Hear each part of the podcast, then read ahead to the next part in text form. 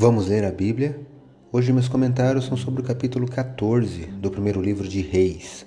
Sou o professor Décio Henrique Franco. Este podcast segue o projeto Revivados por Sua Palavra, da leitura diária de um capítulo da Bíblia. Este capítulo relata que o filho de Jeroboão adoece e o rei envia sua esposa disfarçada, com presentes, para o profeta Aías em Siló. Na sequência, o profeta Aías é alertado por Deus e anuncia os juízos divinos contra o rei. O filho de Jeroboão Abias morre e é sepultado. Nadab sucede a Jeroboão. E o capítulo também cita o reinado ímpio de Roboão em Judá e Sisaque, rei do Egito, saqueando Jerusalém.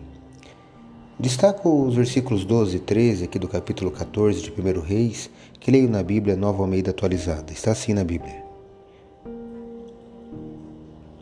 Quanto a você, mulher de Jeroboão, levante-se e volte para casa.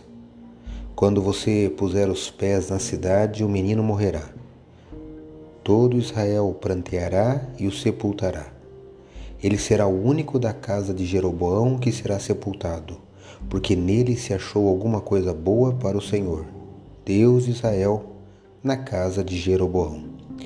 Esse texto está em 1 Reis, capítulo 14, versos 12 e 13. A mensagem de que o menino morreria não era de consolo para o coração entristecido de uma mãe ou para um pai ansioso pela cura do seu filho.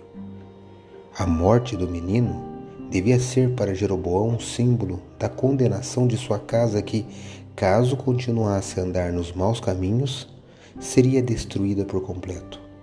Talvez a morte deste filho tocasse fundo no coração do rei para trazê-lo de volta à razão e a Deus. Leia hoje 1 Reis, capítulo 14. Este foi mais um episódio diário desse projeto de leitura da Bíblia apresentado por mim, Décio Henrique Franco. Um abraço e até amanhã.